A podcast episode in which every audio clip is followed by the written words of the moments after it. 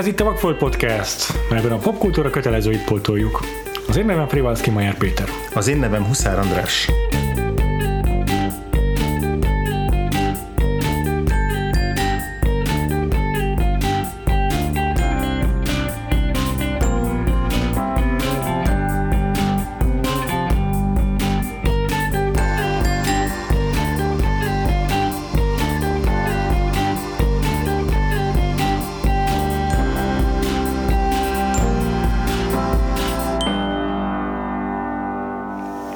Adásban 1978-ba utazunk, egészen a Midnight Express című filmig, ám mielőtt még belekezdenénk, legutóbbi adásunkban elfelejtettünk megbeszélni egy olvasói kommentet, amelyben egy kérdést is kaptunk, pedig már a Dark Day Afternoon posztunk alatt született a komment. És pedig az előző adásunk az annyira eseménytelen volt. Szóval Babalics István, akinek a nevét egyébként említettük, hiszen a uh, Anyhow remake-hez is írt javaslatot. Uh-huh. Ő kérdezte egy kommentben, ti hogy álltok a filmek fizikai adathordozón való gyűjtéséhez? Van olyan, amire azt mondjátok, hogy ezt azért mindenképpen legyen a polcomon? Mint András utalt volna rá valamelyik podcastban, hogyha sok pénze lenne, akkor Criterion Collection-re gyűjteni.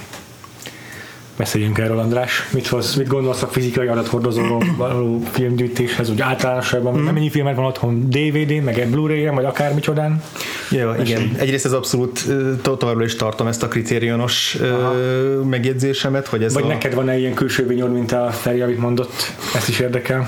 Van, tehát igazából a ugye amin én felnőttem, az a VHS korszak volt, tehát, és azon belül pedig kevesebb VHS kazettám volt ilyen megvételve, Igen. vagy megvételben, hanem általában fölvettem a tévéből, Igen. Igen. tehát abból volt rengeteg, Igen. illetve illetve ugye TK-ból kölcsönöztem. Uh-huh.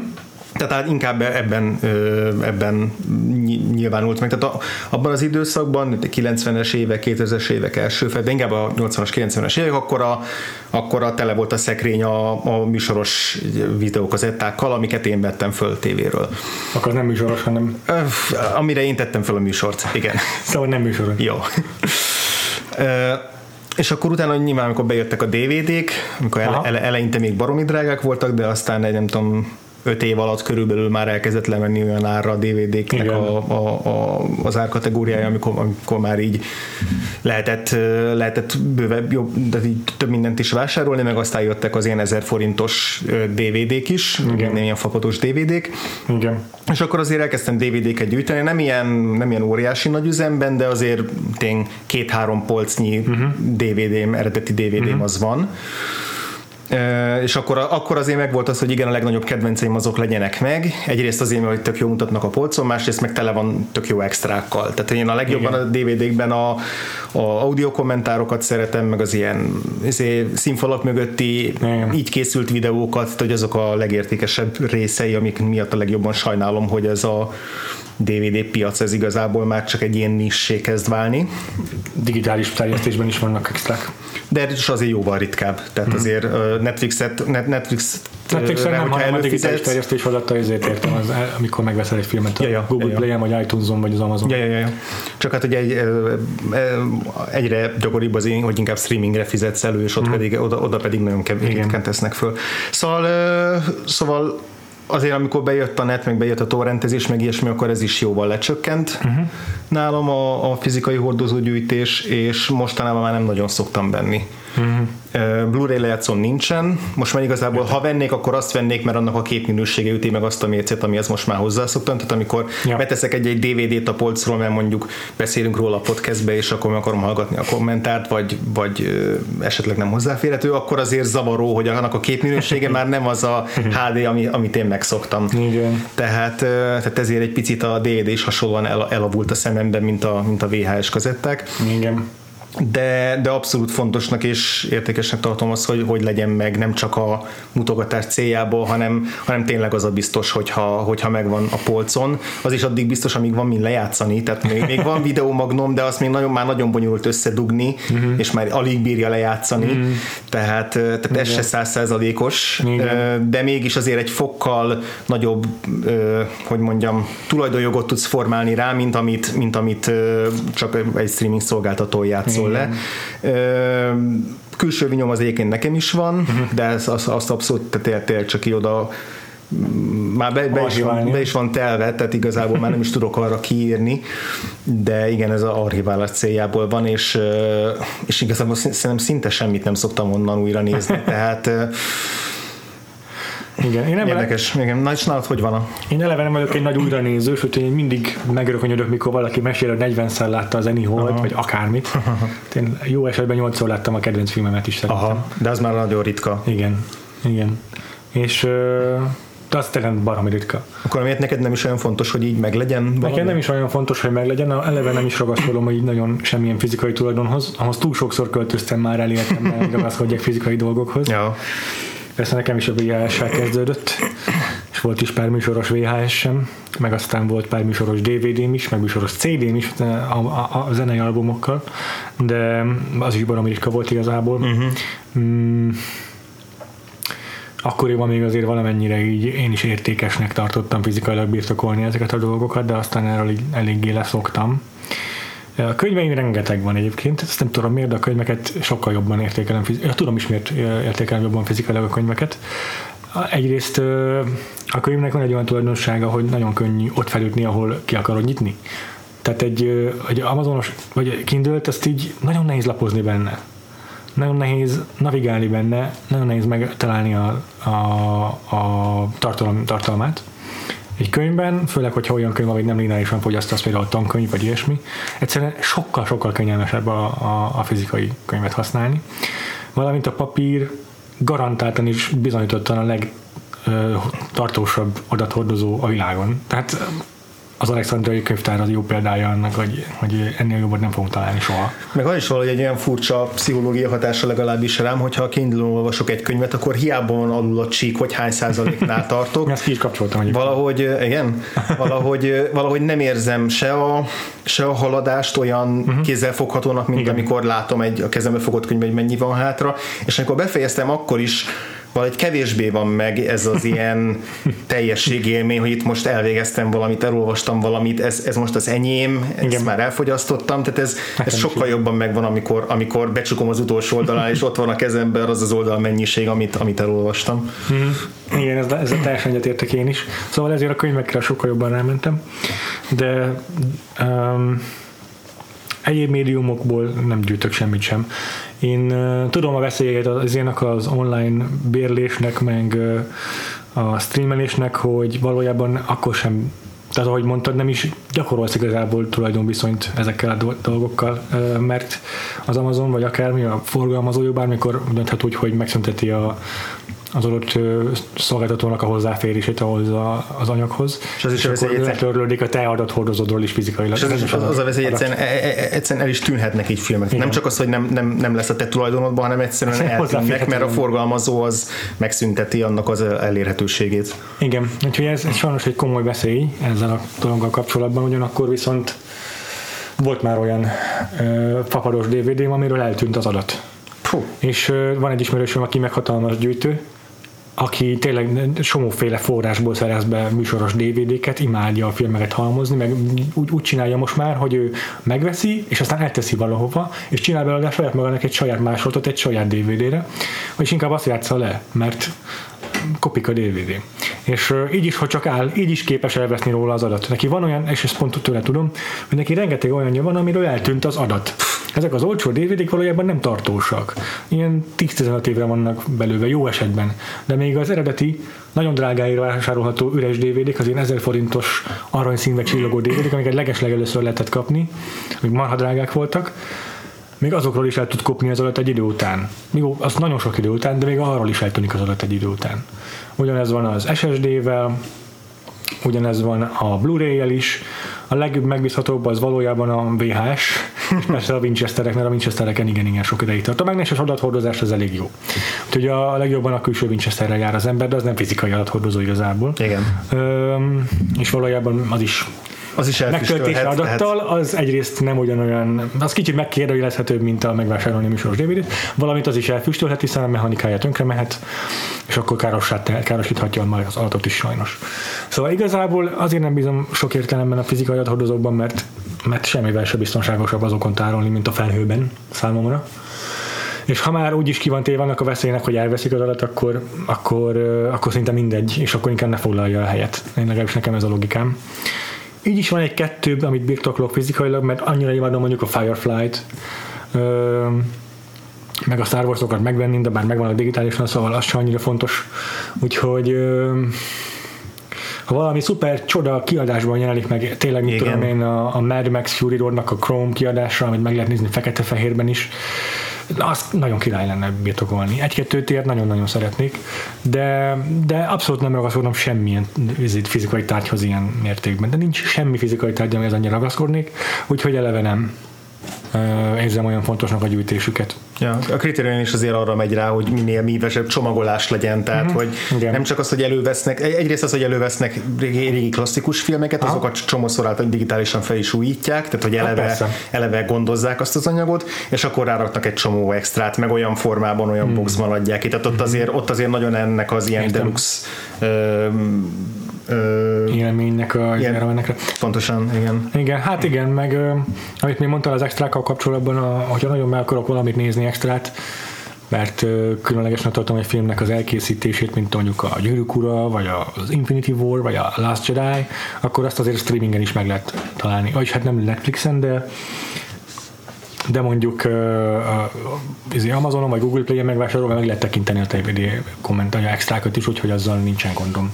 Köszönjük azért Istvánnak a kérdést, remélem, hogy alaposan sikerült megválaszolnunk, és persze kíváncsiak vagyunk arra is, hogy István hogy mit gondol erről, meg hát a többi hallgató, hogyha határozott és nagyon fontosnak gondolt véleményetek van ezzel a témával kapcsolatban, vagy akár ti magatok megtapasztaltátok, megtapasztaltátok, hogy törlődik műsoros DVD-tek, vagy törlődik az Amazonról vásárolt filmetek valamilyen jogi akadály miatt, akkor, akkor ezt oszthatok meg velünk, mert érdekes tapasztalat számunkra is.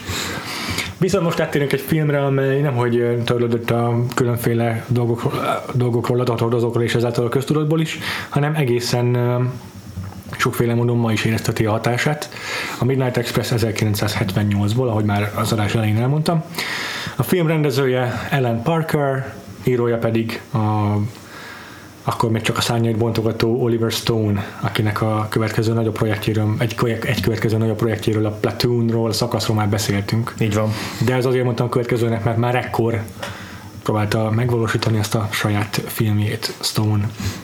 Amit még erről a filmről tudni kell, zenéje, George Moroder első soundtrackje, tehát nem csak Oliver Stone, hanem George Romero is ekkor uh, robbant be a köztudatba, és olyan, olyan hihetetlen svunggal, hogy mind a kettőjüket jelölték Oscarra, és meg is nyerték. És ráadásul ez az első olyan Oscar nyertes filmzene, ami teljes egészében szintetikus Igen, uh, módon lett előállítva, tehát elektronikus uh, Igen. Jó kis 78 ellenére ez egy rendesen 80-as évek soundtracknek hangzik. Amit még nem mondtunk el, Bill Hayesről szól a történet, aki saját maga élményeit meséli ebben a, a Midnight Express című könyvben, amelyet adaptált Oliver Stone a vászonra. Ez egy 70-es évek elejé sztori, amelyben Billy Hayes, akit a filmben Brad Davis játszik. Brad Davis játszik Isztambulban, uh, Isztambulba csempészet hasist a saját derekára, meg melkasára uh, szíjazva, és egyik alkalommal elkapták. És a, erről, ennek a Kálváriának a történetet mesél a könyvében Billy Hayes, lecsukták, hosszú ideig börtönben volt, aztán sikerült egy átszállítás alkalmával megszabadulni, kiszabadulnia, és Görögországon keresztül az a szöknie. Persze ennél sokkal történet, részletgazdagabb a története, és a film ebből a történetből aztán jó sokat eltorzítva újra mesél. Gyakorlatilag az alapszori az összefoglalható azzal a klasszikus Airplane idézettel, amikor a Peter Graves által játszott kapitány odafordul Joyhoz, és megkérdezi, hogy mondd csak Joy, járt, voltál-e már török börtönben? ez az a film, ez, ez a film válasz erre a kérdésre, és egy rendkívül brutális válasz, tehát hogy kifejezetten arra mentek rá, mind Oliver Stone, mind Ellen Parker, hogy ez egy ilyen nagyon sötét, nagyon uh-huh. erőszakos, nagyon kemény. Mi, mikor az Airplane? 79? Ez egy nagyon jó kérdés. Nem a 80-as évek eleje? Hát a 80-as évek eleje, de biztos vagyok benne, hogy ennek a filmnek hatá- ennek a hatására került be az a Az a poén, igen, igen. Mert az, a Midnight Express elég nagy siker volt, az Oscaron is, az Oscar gálán is elég sok kategóriában indult, de anyagilag is, és egy bizonyos forrás, amit olvastam a neten, szerint Törökország turizmusát 95%-kal vetette vissza, ki tudja mennyi időre, de a törökökről bemutatott kép ebben a filmben annyira megrengette a, annak a népnek a reputációját, hogy, hogy hosszú ideig tartott fel kilábalniuk belőle. Igen, eszembe jutott erről a filmről, hogy ez egy nagyon, nagyon jellegzetesen egy ilyen exotikus horror, tehát egy valamilyen Amerika számára exotikus világban játszódó, ami nekünk fura, hogy az Törökország, mert uh-huh. aztán nem is itt van a szomszédban, de azért hozzánk viszonylag közel. Uh-huh meg hát ugye a magyar történelemben eléggé jelentős szerepet játszottak a törökök, de hogy Amerikához képest ez valami exotikus vadvilág, és hogy oda vetődik a szerencsétlen izé, a prepi amerikai fiú vagy lány, és hogy akkor ott, ott átírja a borzalmakat, hogy nagyon élénk emlékem 89-ben volt a Bangkok Hilton című minisorozat, nem tudom, az neked rémlik-e? Nem. Nicole Kidman meg a Denol Melliot voltak a főszereplői, és, és azt, azt, azt szerintem én 5-6 évesen láttam, vagy családdal a tévébe, és így nagyon megmaradt, hogy az sok mindenről szólt, ilyen melodráma, de hogy mit én, hány részes volt, de hogy a második fele arról szólt, hogy pont ugyanez a sztori, Nicole Kidman általában főszereplő, fiú, akkor még fiatal volt,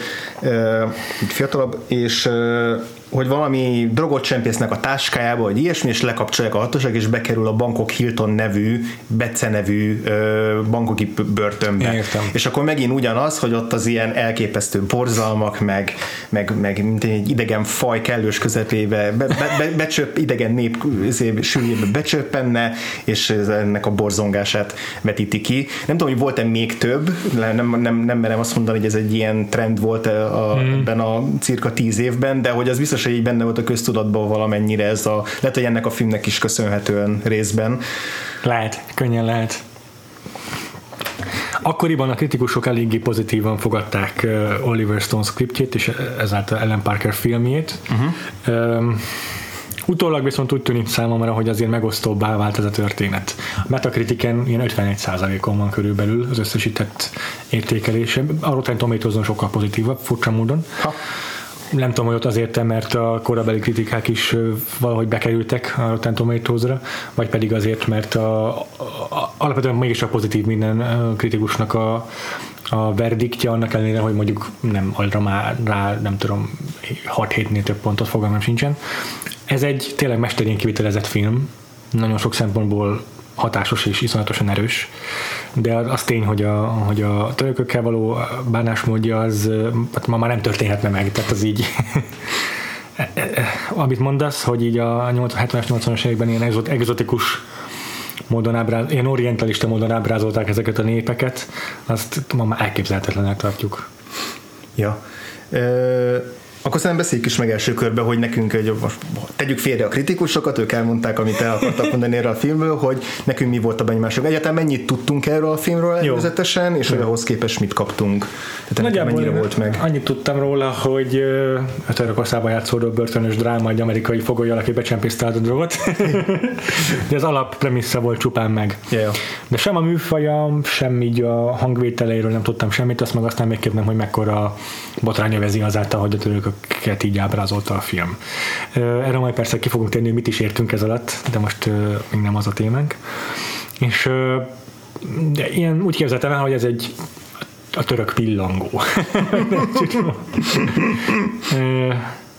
nem, nem, nem, nem, nem, azt hittem, hogy ez sokkal inkább ilyen kétszemélyes páros dráma lesz, mert tudtam, hogy benne van Sir John Hurt, és azt gondoltam, hogy majd ő lesz így a, a legfontosabb mellékszereplője a filmnek. Ő lesz a Morgan freeman ennek igen, a filmnek. Igen, aha. abszolút így gondoltam, hogy ez egy ilyen reményrabja Törökországban.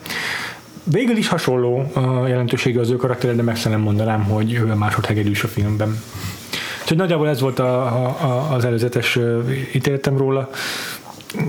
Sok, más kaptam, mint amire számítottam, főleg, hogy én nem tudok elvonatkoztatni attól, hogy egyoldalú sok tekintetben a filmnek a törökökkel szembeni látásmódja, illetve én sokkal mm, nem, nem gondoltam, hogy ennyire durva lesz a film, tehát nagyon nyers, nagyon brutális ez a film, és ez, ez meglepett. Aha, aha. Konkrétan a vérességére, meg ennek a uh-huh.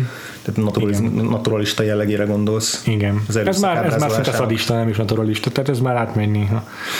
Na te mit gondoltál, vagy mit tudtál a filmről? Nekem is hasonló volt, ugyanazt tudnám elismételni, mint te. Az a vicces, hogy tudja, hogy erről már beszéltünk a, a szakasz kapcsán is, de valamiért kiment a fejemből, hogy ezt Oliver Stone írta ezt a filmet. Igen. Az Ellen Parker az meg volt, arra emlékeztem. És ugye a filmnek az elején nincs is olyan főcím, ahol ki lennének írva a nevek. Igen és csak a film végén lebent le a fátyol arról, hogy, hogy Oliver Stone forgatókönyv, de körülbelül a 30. percnél azt írtam fel magamnak jegyzeteknél, hogy ezt akár Oliver Stone is írhatta volna. Tehát, hogy annyira felismerhető a kézőgy ezen a filmen, annyira egyértelmű a, a, az, az ő, nem, nem csak a párbeszéd, hanem ahogy látja a világot, meg ahogy, Uh, ahogy bemutatja a szereplőket, ahogy amilyen végletekben gondolkozik, az teljes mértékben megfelel ennek a, ennek, ebben a, ennek a filmnek is. Igen. És és nekem nem, nem, nem igazán tetszett ez a film. Tehát, Aha, hogy, túlságosan egy Inkább azt mondom, hogy túlságosan szélsőségek, tehát ah, túlságosan kontrollálatlanul szélsőségekbe megy át ez a film. Igen. A legfőbb problémám, ezt is nagyon sokszor szoktuk emlegetni, hogy a tone management az mennyire fontos egy filmnél, hmm. és hogy szerintem itt se, se Oliver Stone, se Ellen, Ellen Parker nem tudta ebben a filmben a, a, a tónusokat megfelelően kezelni. Tehát egyszerűen úgy csapunk egyik végletből a másikba, akár a jellemívek kapcsán, akár az erőszakábrázolás hangolásában, amikor van valami erőszakos az annyira el van túlozva, vagy egyáltalán bármilyen nagy drámai nagy jelenet, az annyira el van túlozva, hogy nekem komolyan betetlen volt, és néha inkább röhelyes vagy kínos. Uh-huh és bármennyire is technikailag egy csomó hatásos elem meg mozzanat volt benne, uh-huh. és volt néhány alakítás, ami, ami, ami nagyon tetszett, tehát hogy volt több minden ebben a filmben, ami azért így végig tudott vinni rajta, de hogy ez alapvetően ez egy olyan fundamentál, tehát olyan a, alapvető ö, elhibázottság volt, ami végigmondott az egész filmen, hogy emiatt, emiatt nem tudtam igazán igen. élvezni. Ezzel én is egyet kell, hogy értsek, szerintem a Ellen Parker rendezése az összességében véve nagyon magabiztosnak érzem, ahogyan a, ahogyan ezt a tényleg a brutálisságát bemutatja itt a börtönben történő eseményeknek, és kendőzetlenül látunk benne súlyos dolgokat. Viszont az tény is elvitathatatlan, hogy, hogy nem visszakozott attól, hogy az Oliver Stone által ábrázolt meglehetősen egydimenziós világot vászonra vigye, illetve azért tehát szerintem a könyv, amit megtudtam róla, sokkal érdekesebb. Annak ellenére, hogy maga a történet sokkal unalmasabb, hiszen nem nincs tele ennyi elképesztő atrocitással, akkor is már maga a főszereplő karaktere érdekesebb, már a kiszabadulásának a története érdekesebb, mint amit a filmben látunk, ami egy pofon egyszerű melodráma. Annyira lehet egyszerűsítve, hogy az már beszít az értékéből. Annak ellenére, értem, hogy általában egy filmben egyszerűsíteni kell az eseményeken, de itt ez úgy történt, hogy nem az volt a cél, hogy oké, okay, hogyan kompresszáljuk ezt 90 percbe, hanem hogy hogy lesz ebből egy hogy, hogyan hozom ki ebből a történetből, ebből, ebből a történetből azt a világnézetet és azt a mondani valót, amit én akarok súlykolni. Szerintem akkor ebben menjünk is bele jobban, mert ezen nagyon sokat gondolkoztam a film alatt is, meg, meg utána is, ezen a valós történetek feldolgozásán. Szerintem is érdekes téma. Mert hogy, mert hogy én is, amit utána olvastam a Billy Hayes könyvének, Ugyanutólag ő is bevallotta, hogy ő is egy picit azért így dramatizálta? Ki, dramatizálta, kisuvickolta a saját szerepét, tehát hogy ő azt állította a könyvben, hogy neki ez volt az első olyan próbálkozás, hogy drogot csempészem, valójában már jó párszor csempészet, csak éppen itt kapták el. Igen. Tehát valószínűleg már abban is voltak ilyen csúsztatások, de hogy alapvetően amit így tételesen mondjuk a Wikipédián, vagy ahol ha. a filmmel foglalkozó oldalakon leírnak, hogy mik azok, amiket beletettek az alkotók, Oliver Stone meg Ellen Parker, elsősorban Oliver Stone, de amikor Oliver Stone leszállította a forgatókönyvet, akkor elsőre elfogadták, hogy ez szuper, tehát hogy ez, ez, ez egyértelműen az, az ő, ő szavait, meg ő történetét látjuk a vásznon. Minden olyan plusz elem az az, az ilyen na, nagy drámai pillanatokat jelenti, és mindegyik azt szolgálja, hogy még szenzációhajászabb és még sokkolóbb legyen a film. Tehát egy egyértelműen ez a szerintem olcsó hatásvadászatra használtak fel csomó mindent. Szerintem is. Például ugye egy ilyen, hogy a, a, a főbörtönőr, nek a karaktere, aki egy ilyen verejtékező, tikkelő, elképesztő izé, főgonosz, tehát tényleg így a leggusztustalanabb villan, ja. ahogy el lehet képzelni egy villant. A film végén ezt emlegetted már ezt a szökés dolgot, hogy hogyan szökik meg a főszereplő a, a, a börtönből. A film végén ez annak köszönhető részben, hogy, hogy a, ez a főbörtönről megpróbálja megerőszakolni. Billy Hayes-t Billy Hayes viszont egy utolsó húrával vagy hajrával neki lendül, neki támad. Az kb. az egyetlen mozdulata a filmen, amikor valami proaktívan cselekszik. Igen. És, és ezzel egyből véletlenül meg is öli ezt Igen. a tönört. Na most ilyen, ez nem volt, ez nem történt meg, Igen. és ugye nem erőszak az egy tipikusan olyan tétfokozás, ami arra szolgál, hogy ú, akkor most még jobban borzongjunk, meg ú, akkor ez most még, még, még gusztusan, még brutálisabb dolog. Egy tipikus uh, maszkulin írói hozzáállás, hogy amikor beszélbe kerül egy férfi. Miért ez a legborzasztóbb dolog, amit el lehet képzelni, igen. igen. És, és nem elég, hogy ez, ez ilyen módon szükségtelenül, meg, meg, meg ízléstelenül fokozza így a drámát. Nem azt mondom, hogy nem lett volna tényleg hatalmas tragédia, hogyha megerőszakolja a börtönőre a Billy Hayes-t ebben a filmben. Nem, nem, Csak persze. azt mondom, hogy ebben a filmben korábban sokkal durvább atrocitások is megtörténtek vele, de azokat jobban, meg, jobban túlélte a Billy Hayes. Igen, és hát a valóságban valószínűleg hasonlóan, vagy legalábbis valamennyire szadista lehetett az a börtönőr is, vagy egyszerűen csak utálatnak örvendett a rabok között, érthető módon. Igen. Mert a valóságban jóval később egy kávézóban gyilkolta meg egy szabadult fogó, amikor szabadult, amikor véletlenül meglátta. Ez már egy sokkal érdekesebb karaktermomentum, oké, okay, hogy... Fel kellett volna építeni még egy börtön, még egy foglyot, Igen. aki amúgy török, és az már eleve kizárja, hogy pozitívan ábrázolják ebben a filmben. És akkor érdekes lehetett volna ez a mellékszál is. Igen. Meg, hogy tényleg basszus sokkal realisztikusabb, nem? Ez, igen, tehát egyrészt realisztikusabb, és ez a probléma, hogy van egy csomó izgalmas drámai szituáció uh-huh. a történetben, önmagában, az alapsztoriban, ami igen. egy tök érdekes szituáció, és ezeket nem használja fel a film, hanem kitalál mellé ilyen túlzott, mondom, ilyen sokkolásnak szánt elemeket. Vagy egy másik, másik ilyen példa, amikor, ami a, a, a börtön, csak férfiak vannak a börtönben, és hogy ott a Billy Hayesnek voltak kapcsolatai a börtönben, szexuális kapcsolatai. Igen, ott egy francia fickó, akivel romantikus kapcsolatra lépett. És ő mindig is, előtte is, azóta is bevallottan biszexuális volt. Na most ebből a filmből Oliver Stone lévén szinte semmi nem maradt, csak enyhe gay panic. E, e, e, Oliver Stone beleírta a forgatókönyvbe, hogy ők egy, egy szex jelenet volt közöttük, vagy hát egy ilyen zuhanyzós jelenet volt közöttük. Hát az nem szex jelenet volt beleírta a forgatókönyvben, hogy volt egy zuhanyzós jelenet közöttük. Uh-huh. Majd a stúdió uh-huh. kötelezte az Ellen Parkereket, hogy bele volt forgatva, de ne ez legyen a filmben, hanem legyen az, hogy megingatja a fejét, Aha. hogy, hogy elutasítja őt finoman. Aha. Tehát megtörtént, még le is forgatták. Aha. De mondjuk ezzel együtt azért Oliver Stone filmográfiájában minden, amikor a homoszexualitás szóba kerül, az egy eléggé necces ez dolog. Az.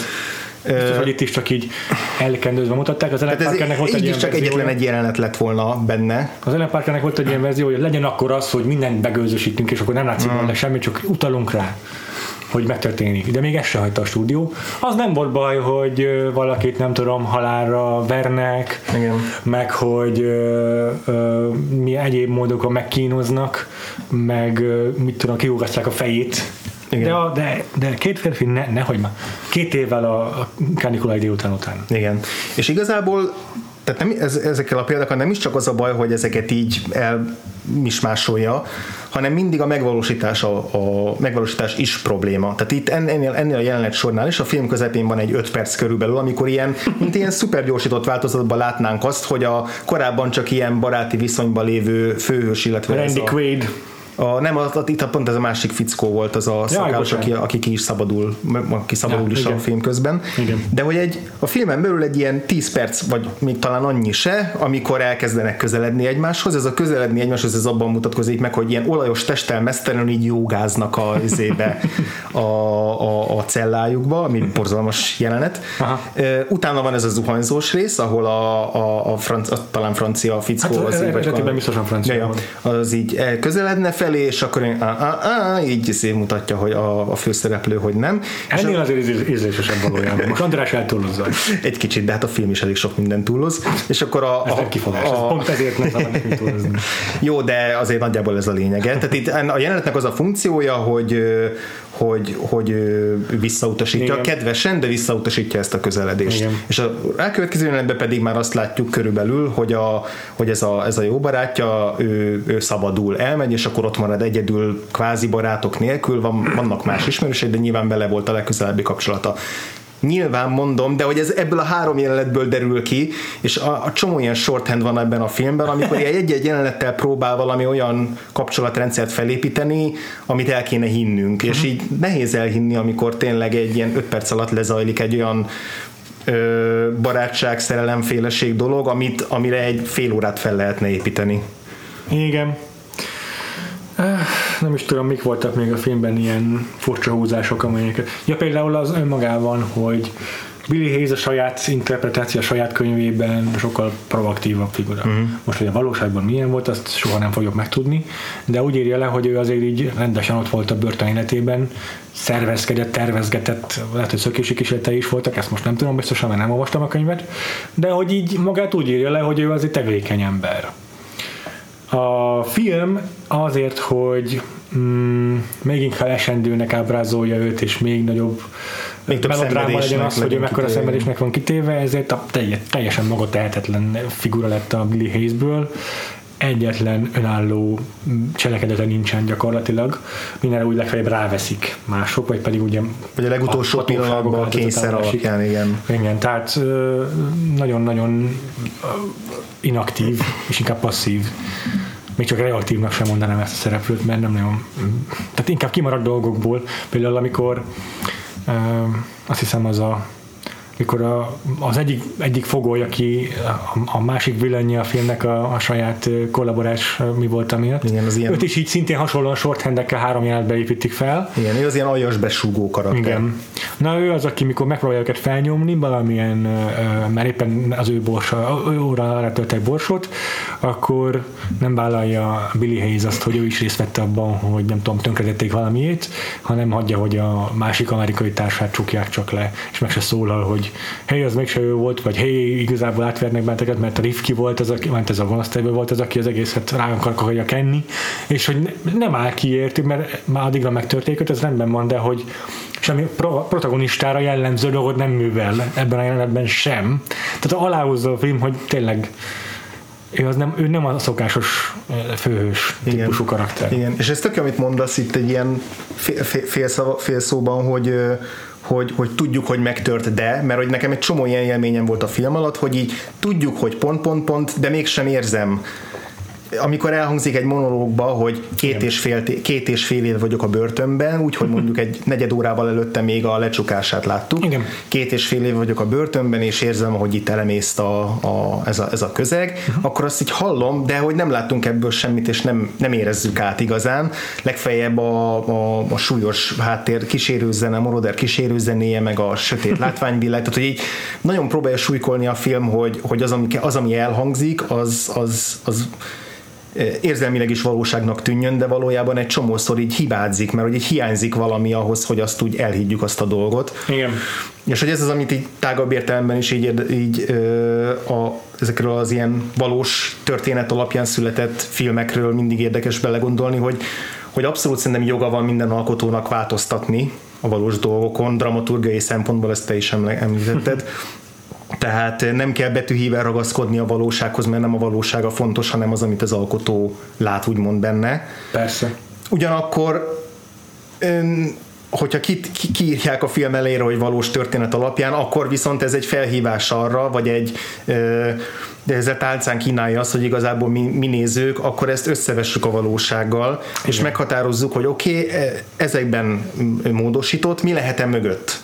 Tehát mi lehetett az oka? És hogyha volt valamilyen jó indoka rá, akár dramaturgiai, akár érzelmi, akkor ezek elfogadhatók, de, de ennél a filmnél egyértelműen azt érzem, hogy mindegyik így a hatásvadászatra, meg a sokkolásra ment rá, amit és. változtatott rajta, és ezért nem szeretem, és ezért nem működik. És ugye idén is van két film, ebben majd leg, talán az Oscar, vagy tavaly pontosabban, tehát 2018-as film, majd az Oscar adásnál lehet, hogy belemegyünk, ugye a Bohém Rhapsody, meg a Zöld Könyv, a Green Book, amiknél sok cikk megjelenik arról, hogy hogyan változtattak ezeknél a filmeknél a valóságon, és hogy ez, ez, ez miket okoz, és azoknál is igazából erről szól a párbeszéd, hogy nem, nem az a kritika lényege, hogy jaj, miért változtattak a valóságon, hanem az, hogy milyen, milyen okból, és ezen, ezen megy a vita. Tehát, hogy ez szerintem az életrajzi filmeknél, mint hogy ez is tulajdonképpen egy életrajzi film, ez csak így, most lehet, hogy ezt kár volt így bedobni, annélkül, hogy így belemennék így érvekkel, majd ezt szerintem akkor így napoljuk el az, az oszkárosodásra ennek a vitáját, de inkább csak azt mondom, hogy ezek jutottak eszembe a, a, a film közben. És ilyen börtönfilmekkel való összehasonlításban mondjuk hogyan értékeled a Midnight Express-t?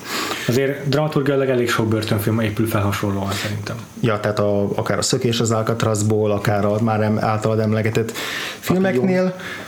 Megint nehéz attól elvonatkoztatni, hogy mennyire túlzásokra épül mondjuk a, a, a börtönön belüli mikrokozmosznak az ábrázolása, hogy tényleg minden török szereplő vagy gonosz, vagy ronda, vagy kövér, vagy buta, tehát hogy ezek Sleaze általában a igen, lehetőségek, vagy, vagy nincs pár dialógia, és minden olyan karakter, akinek vannak párbeszédei, és van egy kialakult jelleme, vagy megírt jelleme, az meg európai, vagy hát, hát igen tehát emiatt így ez, ez inkább, inkább szerintem ez mint, Igen, mint, mint börtönfilm. Attól, hogy, hogy ez egy adaptáció, vonatkoztassunk el attól, hmm. hogy vannak valós élményeken alapuló. Csak hogy emiatt ez inkább ilyen, ilyen börtönpornónak érződik, Igen, tehát egy ilyen, egy, ilyen, egy ilyen pánikból fakadó fantázia, ami érdekes valamilyen pontig, meg valamilyen szintig bezárólag, de, de engem jobban érdekelnek azok a börtönfilmek, amiknek jobb több, amik jobban gyökereznek a valóságban.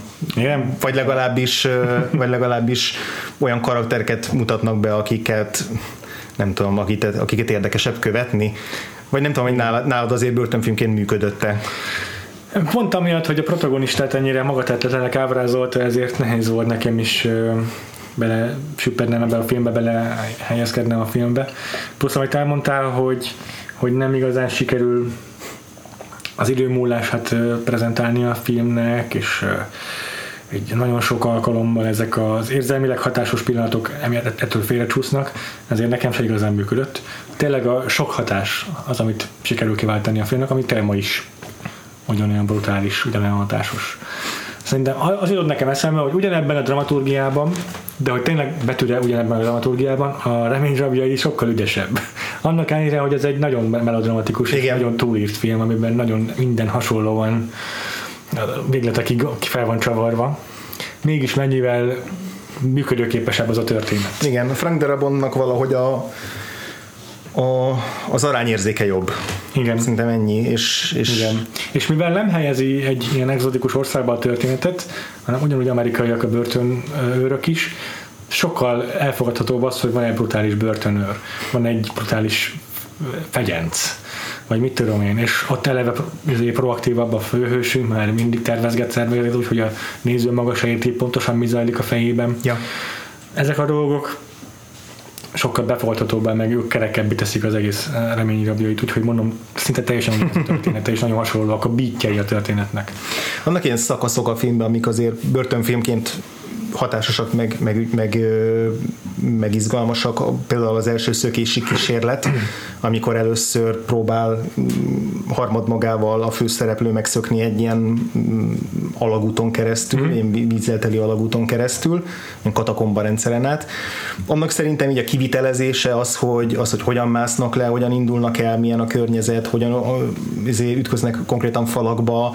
Annak az egésznek az ilyen aprólékos bemutatása azt szerintem tök jól, jól működött. Ott így azt éreztem, hogy na igen, adom ezt a, ezt a szökés a török Alcatrazból filmet, amivé válik, de hát aztán ez, a nyelvemmel, de aztán ez egy... viszonylag hamar félbeszakad, vagy legalábbis nem ebbe folytatódik, és aztán, és aztán tehát nagyon furcsa fordulatokat vesz néha ez a film, tehát amikor így a film az utolsó fél órára átmegy egy ilyen török alsópolcos szállak a fészkére történetben, ami, ami, ami, ami, megint nagyon értelmezhetetlen, mert hogy bekerül a főszereplő ilyen ö, mentálisan beteg ö, embereket fogvatartó részlegbe. Igen. igen, nem tudom. És ott mindenki ilyen nagyon hollywoodi módon őrült. Igen, persze. Szóval ők is az elmondható filmre, hogy így vannak benne váratlan fordulatok, tehát én nem tudok teljesen kiszámítani, hogy merre tart, csak, csak megint csak ezek a túlzások. Igen, a túlzások ott is. Meg ott is ez a fajta szintén ilyen dramaturgiai túlzás, hogy amikor már töke van tele az török börtönnel Billynek, akkor ebben a elmegyógyintézetszerű helyiségben, amikor az emberek monoton módon én fél katatóniába körbe-körbe sétálnak egy teremben, ami valamiféle talán vallásos okból történik, nem tudom, akkor ő majd a többiekkel szembe fog menni. Hm. És látványosan így izé, kiakasztja ezzel az összes embert. Tehát na, ez megint olyan dolog, ami ugyanilyenek történnek a reményrabjaiban is, ugyanennyire már a dramatikus módon, amikor operát kapcsol be az a, a, a könyvtárban a Andy Dufresne, valahogy mégis működik az a jelenet, nem? Hát jobban, mint itt. Mint itt bármi. Vagy, vagy a legtöbb dolog, de azért az túlzás, hogy mint bármi.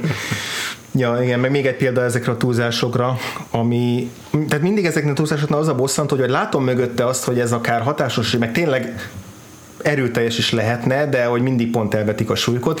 Mert egy megint csak furcsa jelenet, amikor sok-sok év után, amikor már megtörték a, a főszereplőnket, akkor a barátnője meglátogatja. Igen. És már ilyen... egyébként az elmegyógyintézetben van, és aztán pont az előzi meg ezt a, ezt a körbe-körbe forgós jelenetet, mert akkor, akkor borul ki teljesen, ha jól emlékszem és egy ilyen beszélőn ö... üvegfal választja el őket, nem érhetnek egymáshoz és ott az az első, tehát amikor a barátnője meglátja, akkor teljesen kétségbe esik, hogy úristen, mi történt veled, ezért nyilván borzasztóan néz akkor már ki a főszereplő, és hogy a főszereplő addigra már annyira össze van törve, meg annyira meg van borulva az agya, hogy az első dolog, ami eszébe jut ebben az egész szituációban, az az, hogy ő most ki akarja verni a barátnőjére, mert látni akarja a mellét. Nőt. Igen, először lát évek óta nőt. Igen. És szerintem ez önmagában ez egy tök váratlan, meg érdekes, és akár ilyen, ilyen nem tudom, nem tabu döntögető, de hogy, de hogy egy, egy, egy izgalmas, merész jelenet lenne a de? nagy könnyes összeburulás ellen. De hogy ezt is sikerül úgy fölvenni, hogy a, hogy a barátnő ilyen, izé, ilyen hangos zokogással oda nyomja izé, mesztelen mellét a plexívekhez, tehát hogy vagy minden annyira ilyen barok túlzásra van es, izé, húzva, hogy emiatt vissza kéne venni mindenből 30%-ot, ja. és akkor már is sokkal hatásosabb lenne számomra legalábbis. Mert is nagyon sokkolni akar. Igen. Nagyon sokkolni akar ezzel a jelenettel is Aaron Parker. Igen, tehát nem azt akarja, hogy, hogy jobban boncolgassa a főszereplőnek a, a drámáját, és mi is jobban átéljük, és hogy valami árnyalt izgalmas dolgot ábrázol, hanem tényleg a sokkolásról szól. Hát igen. De szerintem a, tényleg a castinggal kapcsolatban is ilyen erőteljes túlzásokra vetemedik ez a film, mert ahogy elmondtuk, ugye nem túl proaktív a főszereplőnk, és ezért is akarták bekasztingolni Brad Davis-t, eredetileg a stúdió így azt hiszem Richard Gere követelte Richard Gere, de ő meg, túlság, ő meg annyira heroikus figura, hogy hát nem tudták volna összeegyeztetni a szereppel. Tehát ez egy tudatos döntés volt a filmben tényleg. Elejétől fogva, hogy legyen egy ilyen figura, aki kicsit magatehetetlen, és ilyen törékeny. Rendben is van, mert tényleg ilyen a főszerep. Tényleg ilyen a, Billy Dav- a Brad Davis. Mm, és ugyanez látszik a, a, a Randy Quaid castingján is, aki meg egyszerűen örök őrült módban nyomja a filmjeit. Vagy ez a, ez a szereplő, akit játszik, a Jimmy, azt hiszem, ő is Igen. ilyen, ilyen félig kattant figura. De mindenki eleve egy ilyen rettentesen sztereotíp, egyfajta módban üzemel végig. A törökökről meg nem is beszélve tényleg. John Hurt, aki megpróbál valami érdekeset kihozni ebből a szerepből egyes egyedül. Szerintem, Szerintem róla érdemes beszélnünk egy picit. Szerintem, és még azért Brad Davisről nem akarom nagyon ekézni. Nem, egész ügyes lenni, ha szerintem, szerintem melodramatikus és szerintem is túlzásokba esik. Igen, főleg, amikor ilyen nagy monológokat kell előadni, akkor mindig, mindig túl sok. Ő Igen, is. igen. Tehát, hogy nem csak a színész vezetésben, hanem színészi alakítás sem igazán jó emiatt. Meg azt éreztem, és tök jó, hogy láttuk a, a, a színészes évadunkban James Dean filmjét, hogy ő nagyon James Dean akar lenni ebben a filmben. Tehát, hogy pont úgy tartja a szemöldökét, pont olyan bánatos szemmel próbál Júj. nézni, pont azt a fajta esendőséget akarja meg, megjeleníteni, mint a James Dean, de nála ez inkább manírnak számít. És neki is van egy ilyen feszültség a testében, hogy ilyen kicsit ilyen merev, meg ilyen. Igen, igen, még ahogy fut, az is olyan furcsa, olyan természetellenes. De, de valóban John Hurt volt az egyértelmű fénypontja a számomra ennek a filmnek, aki, ő, ő volt az egyetlen, aki tényleg ezt a típus karaktert, egy heroinista, nagyon törékeny, gyakorlatilag az egész film alatt így a, a pusztulás és az összeomlás szélén táncoló ö, érzékeny figurát játszik, ö, aki aki, akit meg tud tölteni emberséggel a, a John Hurt, a, megint csak részben már az alkatánál fogva is, ez egészen vékony, tényleg ráfújunk, akkor izé összetörik, olyan, mint Igen. izé, Mr. Glass. De, de, hogy, de hogy az összes, össze, tehát a, amilyen karakter a John Hurt, am, amilyen tényleg ilyen esendőséget bele tud vinni, az, az, az nagyon kell ehhez a karakterhez, Igen. az, egész filmhez, hogy tehát érte nagyon tudtam szorítani ebben a filmben, meg Igen. ő nagyon Két- tetszett. Két éve hunyt el Igen. Sir Sir John Hurt, és akkoriban a róla szóló, meg az élet életművéről szóló cikkekben többen kiemelték, hogy ő így belemerült a karaktereibe, és elveszett bennük fizikailag is. De olyannyira, hogy így teljesen átalakul. Uh-huh. Jó, most persze az elefántember egy ex- példája ennek, de, de tényleg minden szerepében fizikailag is transformálódik abba a karakterbe, amit eljátszik, még akkor is, hogyha ez nem jár tényleg fizikai eltorzulással, vagy ilyesmi, vagy látványos dolgokkal. Ebben a filmben pont jól kombinálja a kettőt, mert mert azért el is, mondjuk a hosszú hajjal mindennel így fizikailag is egész máshogy néz ki, mint ahogy általában megszoktuk John Hurtot, de de a tényleg annyira átalakul fizikailag is a mozgása, a, a, a, ahogy tartja magát, hogy, hogy emiatt tartják őt az egyik hat Hm. színészistennek, színész legendának. És ugye beszéltünk az alienes, fé- félig alienes adásunkban róla egy keveset, mint a, a Kane kapcsán, Igen. és már abban a filmben is ott ugye abban a filmben mindenki így a leg, egy helyzet magaslatán van, karakán, határozott, aztán persze jön a, jön a Xenomorph, és ez tönkrevágja. De ugye a Kane már akkor is ilyen, ilyen furcsa, más, mint a többiek, ilyen tanácstalanabb, félősebb, ilyen, de ugyanakkor kíváncsi, de ugyanakkor olyan bizonytalan, és úgy, úgy, úgy, úgy, úgy lelkileg is megtöri ez az egész, míg a többiek csak kétségbe esnek, meg kiborulnak, meg dühösek lesznek. Mindig ilyen, a John Hurt az sokszor ilyen elveszett figura. Nagyon, nagyon. 1984-ben is. Úgyhogy igen, ez egyetértek. És ugye át, áthozta ebbe a filmbe az Alienből a John Z-t. Nagyon olyan aranysárga macskája van. Csak itt szegény John Z nem éli túl. Igen, igen. Még egy-két érdekesség itt a Billy Hayes-zel kapcsolatban, aki a regény, regény írója, vagy hát a saját életről szóló történet írója. Igen. Mert úgy általában a film utóéletével kapcsolatban akartam mesélni, hogy ugye elég hamar kiváltotta a törökök haragját ez a film, és ennek ellenére persze hatalmas sikernek örvendett, Cannes-ban bemutatták, mm. Oscarra jelölték, ahogy mondtam már, és persze a kritikusok is imádták, Meg a közönség is. meg a közönség is, és akkor néhány évvel később, mert ilyen fél évtized, másfél évtizeddel később Oliver Stone valami teljesen más okból járt uh, Isztambulban, és akkor, akkor nyilvánosan bocsátott két azért a történetért, hogy hogyan írta meg a, a Midnight Express-t. Ellen Parker később csak annyit mondott, hogy most már sok dolgot másként csinálna, mm. de nem mondott explicite bocsánatkérés soha. Billy Hayes pedig már az első pillanatok kezdve elítélte a filmet, amiért ennyire egy oldalon ábrázolja a történetet, mert a, történet, a közölkönyvében nem volt minden, minden török gonosztevő, itt meg ebben a filmben, hanem tényleg, ha nem gonosztevő, akkor is inkább árt, mint használ Igen. Billy Hayesnek. Illetve maga is többször járt Törökországban, és mindig próbálta ott a saját ilyen persona non grata státuszát jóvá, jó, jóvá tenni azáltal, hogy elmondta, hogy ő nem így írta meg a könyvet, nem, nem így gondolta ezt az egészet, és egyébként se gondolja így a törökökről, hogy minden ilyen disznó, mint ebben a filmben, ahogy kimondja. Ja. És, és azóta is egyébként rengeteget turnézik ezzel a történettel. Szintén két éve jelent meg a Midnight Return, amit szintén bemutattak Cannes-ban is, hm. egy dokumentumfilm a, erről a történetről. Most hát az inkább Billy Hayesről szól, mert erről a filmről egy másik dokumentumfilm készült, aminek a címét most nem sikerült előkeresnem de ezen kívül meg még volt egy színdarabja is, most annak a címét sem fogom tudni, de szintén benne van vagy a Midnight, vagy az Express, tehát mindig riffel erre a dologra, és abban ő maga, tehát hogy színpadra vitte ezt a történetet, és sokkal valósághűbben ábrázolja ugyanezt a sztorit. És abban benne van a menekülésének és a története, amit szintén egy külön notát megér. Um, úgyhogy ő ezen azóta is turnézik rengeteget. A történetem menekülésének azért is érdekes, mert úgy zajlott egyébként, hogy átpróbálták őt szállítani egy szigetbörtönre, és azt hiszem sikerült is egész pontosan, Igen. és akkor egy az utolsó valamennyi idejét ott töltötte, és onnan sikerült valamilyen felfújható gumicsónakon, vagy én nem is tudom, hogy hogyan meg... Valamilyen igen. Igen, eleveznie a partokig, és onnan Isztambulba el, evickélnie valahogy már a szárazföldön, és onnan... Aztán Görögországba, és aztán igen. onnan, onnan tudott haza. Onnan egy újabb ilyen kalandok révén valahogy hazajutni, amit a filmben le is forgattak részben biztosan, és lett volna egy ilyen globe-trotting, ilyen adventure, kalandfilm része, amiben így ilyen Jason Bourne módján haza navigál, csak és a stúdió imádta is, viszont az Ellen Parkerik azt mondták, hogy ez egyszerűen tönkreteszi a filmnek a, a ritmusát. Aha. És ez ki, jogos szerintem is. is. És akkor inkább kiírták tényleg három sorban ezt a... Inkább egy freeze frame-mel ért véget a film, hogy felugrik a levegőbe. Igen.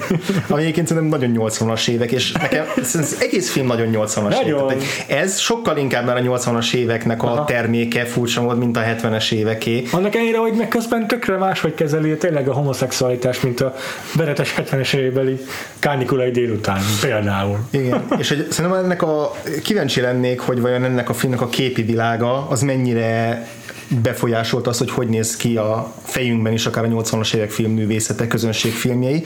Ugye Michael Saracen volt a, az operatőre hmm. ennek a filmnek, uh-huh. egyébként érdekes karrierje van, mert hmm. az elmúlt 15 évben, 15-20 évben például olyan filmeknek volt az operatőre, mint a Harry Potter és az a Skabani fogoly, Aztán illetve a két utolsó Majmok bolygója film és a Maugli, tehát a Andy serkis nagyon egymásra találtak, és tök érdekes, hogy ő most ilyen, hogy Igen. mondjam, progresszív előre haladó, technikailag előre haladó filmekben dolgozik, pedig valószínűleg már nem mai csirke.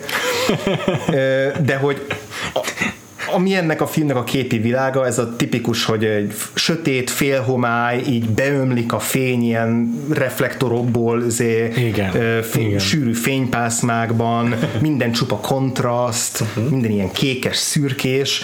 Ez szerintem tökéletesen az összes Tony Scott filmre, a legtöbb Ridley Scott filmre a 80-as évekből igaz, a Top Gun-tól kezdve az hát erotikus thrillerekig, tehát hogy ez annyira alapvetően meghatároz, és, és eddig ugye, jó, hogy nem merültünk nagyon mélyre a 70-es 70-es években, de szerintem ez egyik lett az első olyan filmeknek, ami hogyha ennyire népszerű volt, akkor sokan erről, erről is példát vehettek, mert, mert nekem annyira szokatlan volt hogy ennél a filmnél, hogy, hogy ennyire a 80-as éveknek ez az esztétikáját uh, idézte fel bennem, hogy tudja, hogy van korreláció. Szerintem is biztos, hogy van, és ezen is látszik, hogy ez a operatőr mindig is egy ilyen uh, trailblazer volt hmm. valószínűleg technikailag, de ezért is gondolom én azt, hogy egyébként a technikailag ennek a filmnek a kivitelezése azért uh-huh. mindenképpen megérdemli az ódákat, amiket most zengünk róla, mert, mert ez a történet így valahogy megkívánja ezt a fajta ilyen tényleg kontrasztos fényelnyátékkal gazdagon játszó képi világot, amely így,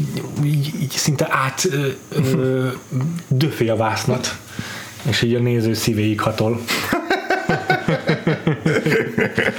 és ehhez meg hozzájárul a Jojo Morodernek a score igen, is. Igen, igen, igen, ami szintén jó volt, hogy a nagyon 80-as évek, de, de külön meghallgatva így a, a, a Chase című dalgot, ami fenn van a Spotify-on is, vagy lehet, hogy az egész album fenn csak azt találtam hirtelen meg, hát ez sokkolóan horrorisztikus.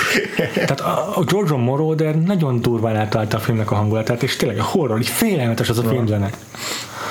És érdekes, hogy tényleg ő is, meg Alan Parker is, is szerintem sokkal több uh, alkotást teremtettek a 80-as években. George Moroder biztosan a filmzenékkel, mert a, a, a többek között a Végtelen történetnek a zenét szerezte. Azt hiszem, hogy a tromban volt egy, egy vagy több dal, ami, ami felcsendült, és hát, hát a leghíresebb meg a, a sebb helyes arcúban való tevékenykedése, mert az ő Amit szintén szerzője. Oliver Stone volt a forgatókönyvíró egyébként. Így van. Meg hát ez az egész italodiszkó műfaj, ez is Igen. nagyban az ő nevéhez köthető. Igen. A Push It to the Limitet nem az ő nevéhez szoktuk kapcsolni, mert nem ő az előadó, de valójában ő a szerzője annak is. Tehát ez a híres montásdal, ami lehetett volna egyébként szerintem egy boxolós filmben is. Simán a Rocky is nagyon sokszor eszembe jutott ebben a, a kapcsán. Szóval az, az, az, is George Moroder szerzeménye ja, ja. a Scarface-ből. Ja, ja. És az Ellen Parker is ilyenekkel írta be magát a filmtörténelembe. Egyébként az Ellen Marshall nevű forgató, ö, producerre párossal, ők egy The Two Ellens, uh-huh. a IMDb trivia szerint. Ők így ketten ilyeneket csináltak, mint a Fame, a hírnév, Igen. vagy a Pink floyd a, a, a Fal című filmje, ami szerintem a leghíresebb Ellen Parker alkotás valószínűleg. Meg később, később volt az Angyal Szív, igen, Angel Heart, igen, igen. meg a, a Mississippi Burning volt még uh, 90-es években egy kedvenc, ilyen kedvenc, Oscar, Oscar kedvenc film, igen. meg az Evita volt még, ami ah. így egy, egy uh-huh. rangosabb film. Érdekes, az Ellen Parkerről azért még picit akarok beszélni, mert egy érdekes figura uh-huh. szerintem. Így ezeket a filmeket is végtekintve ő azért így mindig megtartotta ezt a sleaze amiket én, én láttam tőle ezt a mentalitást, az, az Angyal Szív is egy törölmetszett ponyva film, tele ilyen óriási túlzás szexjelenetekkel, meg ilyen vudunak a teljes zé, őrületig tolásával, de hogy de hogy ő, ő, ő mindig is nagyon közönségfilmes mm, beállítottságú volt, uh-huh. és hogy most picit ahogy így utána mentem egy-egy ilyen kósza Twitteren, meg pár helyen olvasott megjegyzés alapján, hogy róla azt állítják, hogy, hogy nagyban hozzájárult az angol kísérleti ö, művész filmes szénának a szétrombolásához. Komolyan. És hogy emiatt sokkal ellenmondásosabb figura, mint amennyire mi gondolnánk így a, a neve alapján. És aztán egy ilyen alapos tanulmányt találtam Aha. ezzel kapcsolatban, ahol többször említik a nevét. És ott például elhangzik, hogy amikor a 90-es évek végén, azt hiszem 99-ben nevezték ki a a Film Council nevű szervezetnek az élére Nagy-Britanniában, ami így nagyjából a filmfinanszírozásnak a csúcs szervezete volt. Értem. És hogy már addig is ö, hangoztatta azt, hogy szerinte ez a művészfilm ez egy ilyen köldöknézős fasság, és hogy ez, ez árt a filmművészetnek, és vizuálisan is értéktelen amit mondjuk a Peter Greenaway vagy Derek Jarman csinálnak, azt ő kifejezetten gyűlölte. Mike Lee-ről, Ken Loach azt mondta, hogy az ilyen kitchen sink dráma az így senkit nem érdekel, hagyjuk a picsába, és hogy a amerikai közönségfilmes irányvonalat kell követni és hogy amikor viszont hatalmi pozícióba került, akkor konkrét olyan döntéseket hozott, hogy olyan, olyan ö, alapítványokat bombázott szét, vagy lehetetlenítette el, akik addig ezeket a kísérleti filmeseket ö, támogatták, uh-huh. és hogy így például a, a BFI-nak a filmfundját ö, azt szétverte, akkor Aztán. a Film 4 nevű szervezet, ami a, channel, a négyes csatorna, igen, igen. A, a leányvállalata, az ma már csak forgalmaz filmeket, korábban még azért ők indítottak, gyártottak de gyártottak is. is és, és hogy, tehát, hogy ő nagyon tudatosan harcolt az ellen, hogy az általa értéktelennek tartott művészfilmes ágazatot azt, azt így tönkre tegye, ami egy ilyen érdekes a, az ő filmjeinek a, a tükrében egy érdekes adalék legalábbis szerintem. Hát igen, ezt nem is hallottam róla. Ez nekem is teljesen új, új információ volt. Hm mert én azért inkább ilyen pozitív nagy öregként élt a, a, az én fejemben az ő, nem tudom, renoméja. Úgyhogy hát az Oliver Stone-ról meg már azért elég sokat beszélgettünk a, a szakasz kapcsán is. Azért ez a film is megerősített, hogy nekem ő valószínűleg sose lesz a kedvenc rendezőmírom, uh-huh. tehát hogy valahogy az a fajta Igen. már túlzásokra hajlamos mánia, meg rögeszmésség, meg sarkítottság, ami az ő munkásságát jellemzi, az így valahogy nekem nagyon nem, nem, nem, nem tud becsípődni, de azért még próbálkozok majd vele. Egy minden darabban. alkalommal uh, megtéveszt engem az Oliver Stone, hogy Romá jelölt opera, hogy ezért forgatókönyvíró, és uh, ez a film most biztos olyan lesz, hogy most meg tudom végre. Ja. Most ez rohadt jól lesz megírva. És így mindig csalódnunk kell. Nagyon vicces találtam vele egy kommentet, ahol azt mondta, egyrészt azt mondta, hogy ő már az Oscar köszönő beszédében is elmondta, hogy ő soha nem akarta a törököket ilyen rossz színben feltüntetni, meg hogy neki nem ez, ő, ő, neki nem azt nem ez volt a célja, hanem hogy neki az volt a lényeg, hogy rávilágítson arra, hogy úgy egyáltalán a a drogháború, meg a, meg a drogokkal kapcsolatos ilyen zéró tolerancia elvek, meg ez az egész ez mennyire képmutató, Amerikában is mennyire fas, és ez én inkább egy ilyen általános propagandaszerű ítélet akart lenni arra, hogy az ilyen egyszerű hétköznapi pár kilónyi izé, dolgot csempésző átlag embereket milyen pár kiló dolgot igen, igen, emberek. igen, azokat mennyire tönkreteszi a, a képmutató törvény, és az volt a vicces ebben a kommentben, hogy nála azért, azért kattant rá erre a sztorira, és azért találta meg magát nagyon a Billy Hayes-ben, hogy vele is történt egy olyan, hogy San Diego-ban valami két uncia fűért lecsukták, és ott az ügyész az ilyen 5-től 20 évig terjedő börtönbüntetést akart Aha. kiróni rá, és amíg az apja nem hívott fel valami ügyvédet, aki jött és megmentette, addig ő azt hitt, hogy ott vége az életének. Tehát így személyes, hogy mondjam, sérelmek is motiválták abban, hogy ő itt, ő, ő itt abszolút a főszereplő pártján álljon. Azt a beterminanit. De még ekkor is tudtad volna ízlésesebben megcsinálni ezt a filmet, nem? Mondjuk azt mondani, hogy csak az ügyész, meg csak a bíró, akik ilyen, meg csak látszik, hogy ez ilyen politikai nyomásra történő döntés. És kihangsúlyozni, hogy ez egy ilyen fentről, mert egyébként benne van a filmben, hogy a legfelsőbb bíróság az, ami meghosszabbítja az büntetését. Igen, és a rendes... Örülnie kéne, hogy csak négy évig csukják le. És egy rendes ilyen, nem tudom, járási vagy bíróságnak a bírója úgy látszik is rajta, hogy ő igazából magától nem ítélné hmm. 30 évre. Igen. De azért... De, ennyi, de hogy mondjuk ezt így ha jobb hangsúlyozod, hangsúlyozod, és nem az a film vége, hogy azt mondja a főszereplő, hogy minden török egy disznó, igen. akkor lehet, hogy működött. Igen, hogyha lenne egy különbség a között, hogy ezt a főszereplő mondja, vagy a film mondja, de itt nincsen. Itt egyértelmű, hogy az ő álláspontja az egyben a film álláspontja is, és ez nem szerencsés. Nem szerencsés, hogyha nem is a film álláspontja, de annyira önazon, vagy azonosul a film tényleg a főszereplővel ezen a ponton, hogy így nem lehet nem azt gondolni. Igen. Tehát, igen. Okay, hogy lehet, Annyi bizonyíték van arra, hogy tényleg ebben így a van. filmben minden török egy disznó, hogy nehéz máshogy megítélni. Hogyha lenne, tehát hogyha nem azt látnánk, hogy, hogy tényleg félen neki csak kárt tesznek benne a törökök, és mindenki kigáncsolja őt, igen. akkor azt mondanám, oké. De hogyha az lenne, hogy lett volna egy török barátja csak egy, tó, egy token török barátja lett volna. Aki tényleg összetörik a, összetörik a szív, amikor ezt a beszédet hallgatja, és hogy nem hiszi el, hogy ezt gondolja Billy Hayes, és azt látjuk, hogy ez az ő drámája is egyben, hogy na ez mennyit segített volna már. Sem, semmi ilyesmi nincs a film, nyoma nincs ja. ezének emo, empátiának. Ja, egyébként rossz, utána néztem az imént a jegyzeteimben, és rosszul mondtam, mert tavaly hunyt el Sir John Hurt, és még ja, egy érdekesség, hogy nagyon method volt ebben a filmben. Tehát így a, a, úgy játszott el ezt a heroinista rabot, hogy állítólag hetekig nem mosdott, és ebben a koszos ruhában tengődött, és már rossz volt vele mm. egy légtérben lenni néhány, néhány a startagoknak állítólag.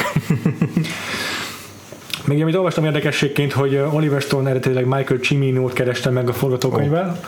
hogy adaptálja, de hát ő akkor már nem régóta dolgozott a, a, egy, egy, egy nagy szívügyén a, a szarvasvadászon, és hát nem csoda, hogy kettő ütötte egymást. De aztán később dolgoztak együtt a Year of the Dragonon. Így van. Megvalósult így az van. együttműködés. Bár ekkor azért a Michael Cimino még egy jóval, hogy mondjam, a, a hírnevén még nem esett sorba. Igen. Úgyhogy itt, Igen. itt, még, itt még más lett volna. Olyannyira nem, hogy ugye versengett a film a Deer Hunterrel a, az, a, ez egy évvel későbbi Oscar gálán. Az Oscaron, igen. és ugye érdekes, hogy neked egyfajta börtönös dráma, egy orientalista. Ja, igen, igen, igen, és még vannak benne igazából olyan hasonló karakter típusok is, mert ugye John Hurt, még a Christopher Walken között azért vannak, vannak hasonlóságok. Még ugye nem is heroinista benne a Christopher Walken, Persze. de ez az összetörés, meg ki, belső kiüresedettség, ahol, ahova eljut a karak, mindkét karakter a film adott filmje végére. Igen. Igen, igen, az, az, az igen. nagyon jellemző. Egyébként ugye elég sok oszkára jelölték, azt beszéltük, többek között legjobb film, legjobb rendező. Talán az operatőrt is jelölték, ugye? Talán igen, John Hurtet is jelölték, Igen. ennek nagyon-nagyon örültem, mert ha valakit, akkor őt. Igen. És igazából egyedül őt érdemes ezért a filmért, de őt, őt maximálisan. és hát ugye igen. ezt említettük, hogy forgatókönyvet megkapta, és George Moroder is. Így van. Aki szintén nem az első választás volt, hanem szintén a másik 80-as évek Libling, Vangelist is megkerestük Igen.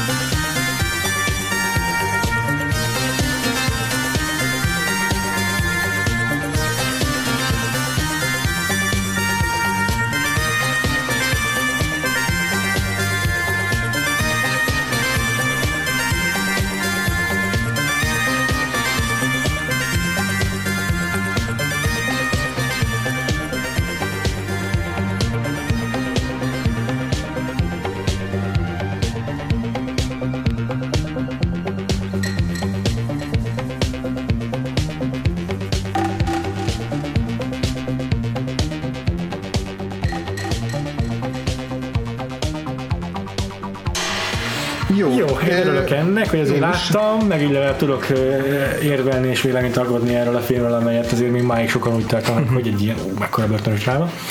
Van-e kedved megnézni, mi volt a 10 ö, legnépszerűbb film Ó. 78-ban? Nagyon jó lenne. Oké, okay. Te készültél a listával? én készültem, Klunka? így van, Ja. igen. Úgyhogy 78, hadd jegyzeteljek közben. Jegyzetel nyugodtan, előre bocsátom, hogy nem csak a filmünkben, hanem már ebben a tízes listában is érződik, hogy azért már közelebb járunk a 80-as évekhez. Tehát, hogy itt már, Ó. itt már nem olyan egyértelmű az az ilyen 70-es évek új Hollywood ö, filmművészetének az egyeduralma, mint eddig, vagy az ilyen hangsúlyos jelenléte, tehát itt azért már jóval közönségfilmesebb Ja, ja, értem. alakulnak meg, tehát majd meglátod, hogy én, én azt érzem, hogy már tényleg kö- köz, ér, érződik, hogy közelünk a 80-as évekhez. Értem. Na, kezdjük a tizedik helyezettel. Uh-huh. Ez egy műfajteremtő horrorfilm. Halloween. Igen. Nem gondoltam, hogy több klúra itt szükség lesz, nem akartam túlbonyolítani, még annyit írtam, hogy 10 folytatása készült. Ezt nem tudtam, hogy 10. Úristen. Durva ugye a tavalyival együtt. Legalább háromszor rebootolták, Ja. vagy kétszer, Igen. de szerintem inkább többször. Ö, Az H2O az már vala, ah, nem, nem tudom követni, hagyjuk is. követhetetlen, hogy van Rob Zombie-nak melyikhez volt köze, melyiknek nem, melyik ment szembe melyikkel, melyik negálta melyiket, ez, ez egy külön, külön játék ezt végigkövetni, és ez a 47 millió dollárral indítunk így. És az ugye rekord abban az értelemben, hogy kevesebb, mint egy millióból készült ez a film, ha jól emlékszem. Igen. És senki nem számított rá, hogy ebből siker lesz bármennyire is, hanem csak egy ilyen tucat horror lesz a többi mellett, és nem így történt. Igen. Kilencedik helyezettünk egy olyan film, ami szóba került már az adás során, ez egy nagy eposz 78-as nagy eposz, 78-as. David Lee-nek akkor még alkotti, már nem ugye? Nem, nem, már nem. Szerepel benne egy olyan színész, akivel nem olyan régen foglalkoztunk. Nagyon nem olyan régen. Mellékszerepben. Marlon Brando? Nem, annál jóval hama, ö, Korábban, úgy frissebb az élmény. frissebb az élmény. A, nem, nem a színészés évadunkban, hanem most a, Aha. az új Ö, évadunkban. Woody Allen. Nem, ez egy három órás nagy eposz, és a rendezője az ezeknek az ilyen monumentális radagasztott nagy eposzoknak a, a, az egyik jeles alakja, de, de van, amiben beletörik a bicskája később. Ebben még nem, de később igen. Aha. Nem sokkal később. Tehát van egy, Jó, lege, mondasz. van egy legendás projektje, ami így akkorára A duzzad, Cimino. hogy igen, De akkor ez a Deer Hunter. pontosan. így van. Ugye ez még nem az a film, ami alatt összeomlik a Hollywoodi stúdiórendszer. Ja. Az melyik volt most akkor Gates of Heaven vagy Heaven's Gate? A Heaven's Gate, a Gates of Heaven a dokumentumfilm, azt hiszem a szektáról. Ugye ez a mind a kettő neves film, de Ja. a Csimino az azt hiszem a Heaven's Gate. Igen, én is úgy emlékszem. Jó, nyolcadik helyezettünk egy film szériának a hatodik darabja, nem az utolsó, tehát még készültek belőle, de az utolsó azzal a színésszel, akihez ez a James Bond kötjük, nem, nem. Jó? Az utolsó azzal a színésszel, akihez igazából ezt a szériát kötjük, bár lét, voltak modern Ez is a változatok Pink Panther Így van, epizódja. így van. Akkor ez a Peter Sellers-es Pontosan. valamelyik nem tudja. Revenge of the Pink Panther. Aha. Igen. Ja. Hetedik részünk, hetedik helyezettünk, Helyezettünk, bocsánat, egy második rész, 78-ban második rész. egy négy filmes franchise-ból, Ah, ez nem szült tíz film. Cápa. Kettő. Hibátlan. Cápa 2. Azt tudod -e esetleg, hogy kik maradtak az első filmből a Cápa 2-re? Robert Shaw maradt esetleg? Hát ő már meghalt, Meghalt a eddigre? filmben. Mármint ugye a Jaj, de hülye vagyok, hát persze, igen. meghalt a karaktere. Nem, nem tudom igazából, kik maradtak. Roy Scheider, hmm. ő kitartott még a második részében, aki a feleségét Roy játszotta. Scheider, akiről jövő héten fogunk beszélni. Így van. és, és az egyik társíró. Tehát a, ugye ketten írták a cápát, az Ja. egyik az eredeti regénynek a szerzője, és volt egy társíró, és a társíró még maradt erre a filmre is, Aha. aztán már ő, ő is kiszállt, és Aha. jött ugye a cápa 3D, nem sokkal később, Atyavilág. azoknál már azért igazából nem nagyon maradtak ezek a nevek. Aha. Azért 77 millió dollárt itt még össze tudott szedni, tehát azért Az szép. nem rossz. Ugye az első cápa 470 milliót, tehát azért ahhoz képest ez jóval-jóval kevesebb, de azért még Az biztos, hogy re abban benne van már minden. Mert az utána néztem, és a múlt héten rosszul mondtam a Star Wars-t, és az is ilyen 470 millió körül termelt, de az eredeti moziba kerülésekor csak 300 millió körül. De itt is biztos, hogy nagyságrendekkel uh-huh. több, ha nem is 400. Persze, hogy ne. Tehát azért valószínűleg a cápa is pont ugyanezzel a multiplierrel működik, ja, ja. az utolsó újabb bemutatásaira maximum ilyen 150 millió sikerült ezt ja, igen. Hatodik helyezett, ez egy olyan film, az angol címe az egy szó, az a főhősnek a neve, a magyar címbe még hozzátettek egy foglalkozás nevet is. Tehát pont, pont, pont a állati, állati Nem, a főszereplője az így a kornak az egyik, hát mégis nevezhetjük akciósztárnak, bár nem az a klasszikus akciósztár, aki, akire gondolnánk. Ez is a Dirty Harry, nem? nem, nem, nem, tehát hogy egy másfajta, egy ilyen nagyon megnyerő jó képű fickó, igazi férfias alkat, és ilyen sok ilyen... Charles Bronson? Nem, nem. Jó képű fickó mondjuk, az jó kérdés. Nem olyan régen halt meg ez a színész is, tavaly.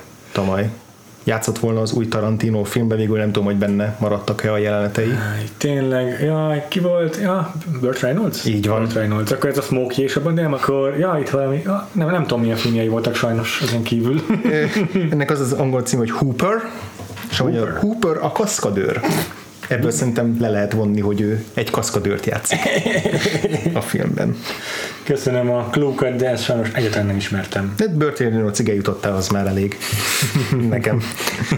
Ötödik helyezettünk. Egyébként, ha jól tudom, újra castingolták, de nem tudom már, hogy kivel. Aha, nekem is úgy rémlik, csak most volt valahol láttam egy ilyen egymás mellé a, mellett a fotók, hogy kik játszanak benne, és ott volt a Reynolds, de lehet, hogy ezt, ezt, még csak, lehet, hogy ez nem hivatalos volt, hanem csak valami rajongói. Én is Értem. úgy tudom, hogy újra castingolták, mert még... Nem, szem... nem őt castingolták újra a Bruce Dern? Bruce Dern, de igen, mert aztán pont nem kezdtek el vele forgatni, mm-hmm. igaz? Mm-hmm.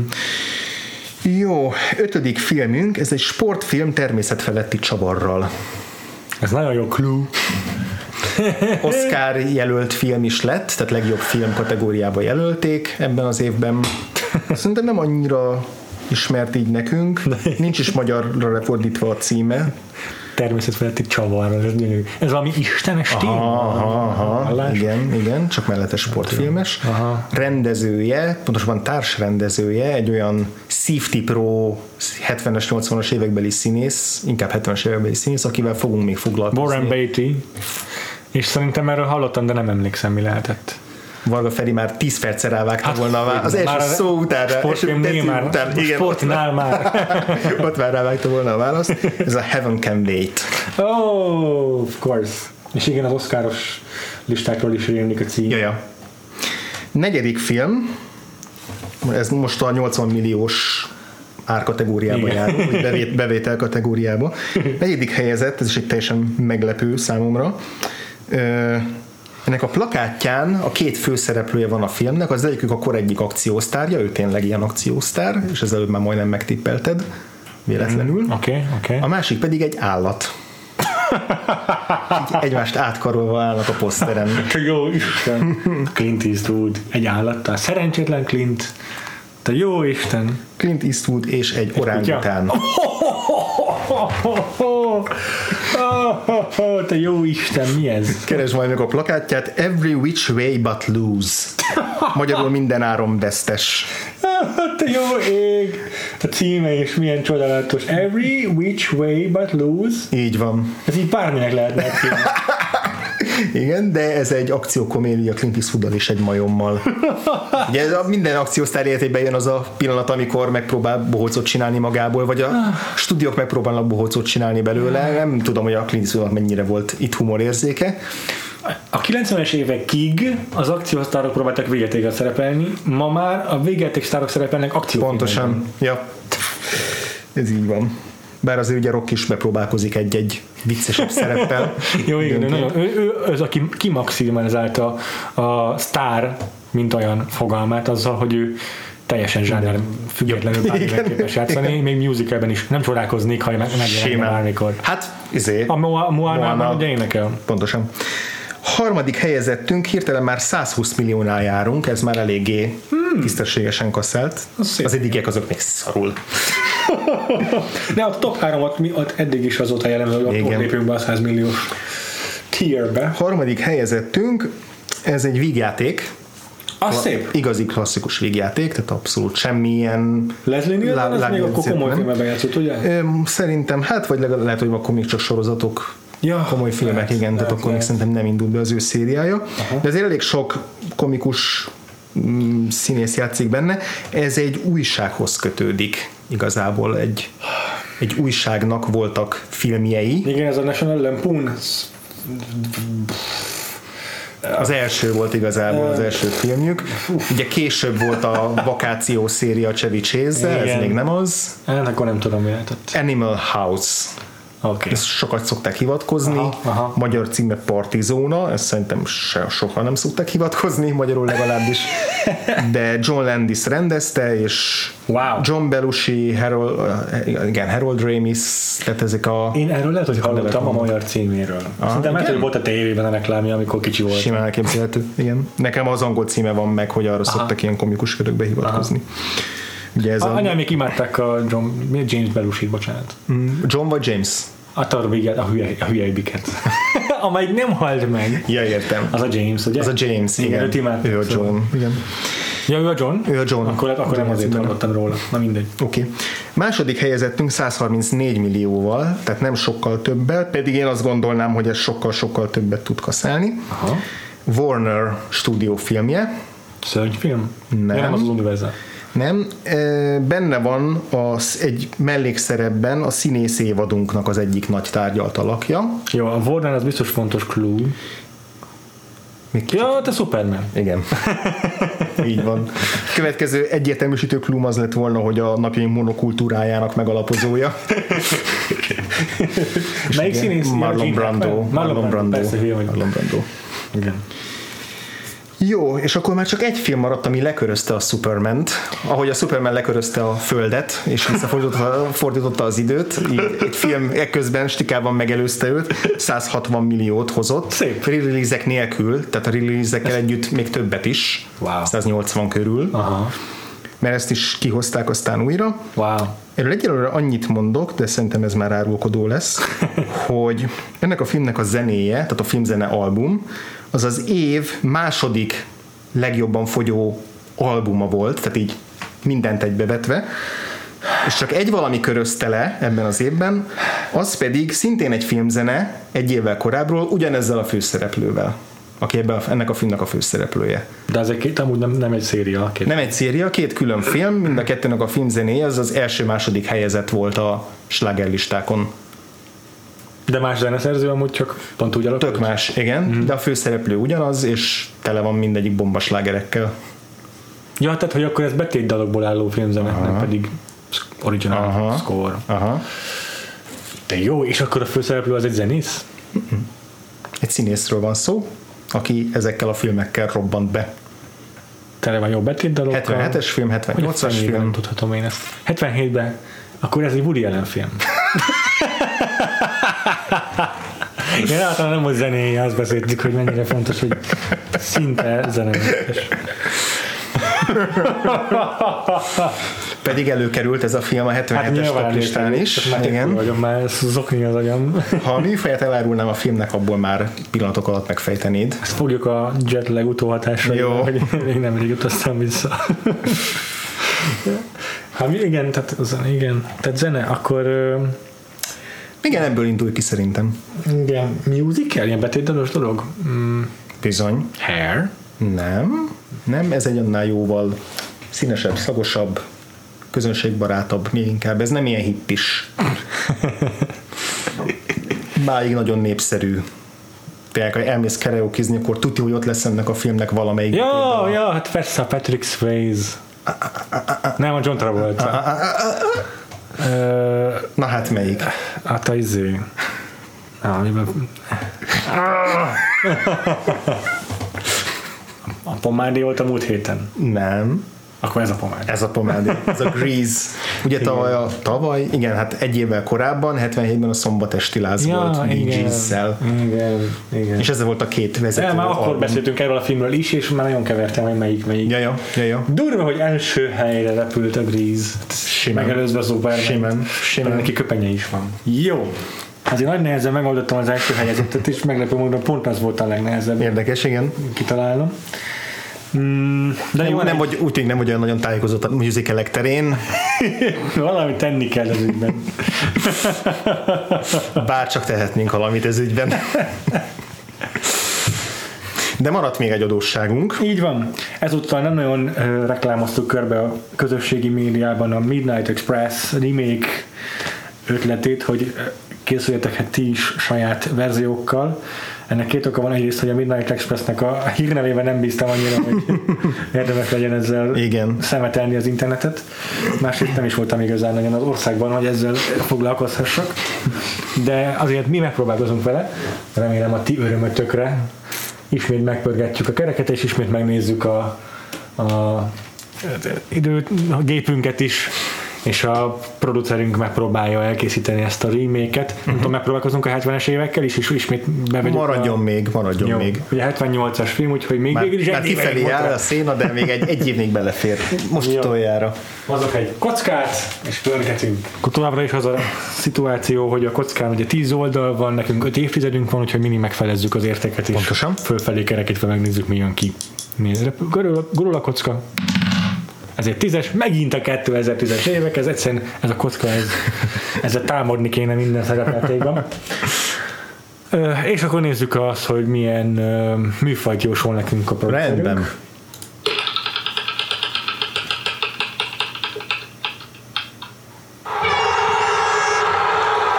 Úgy tűnik a producerünk ez szereti a filmet úgy, ahogy van, mert amit kisorsolt, az a melodráma.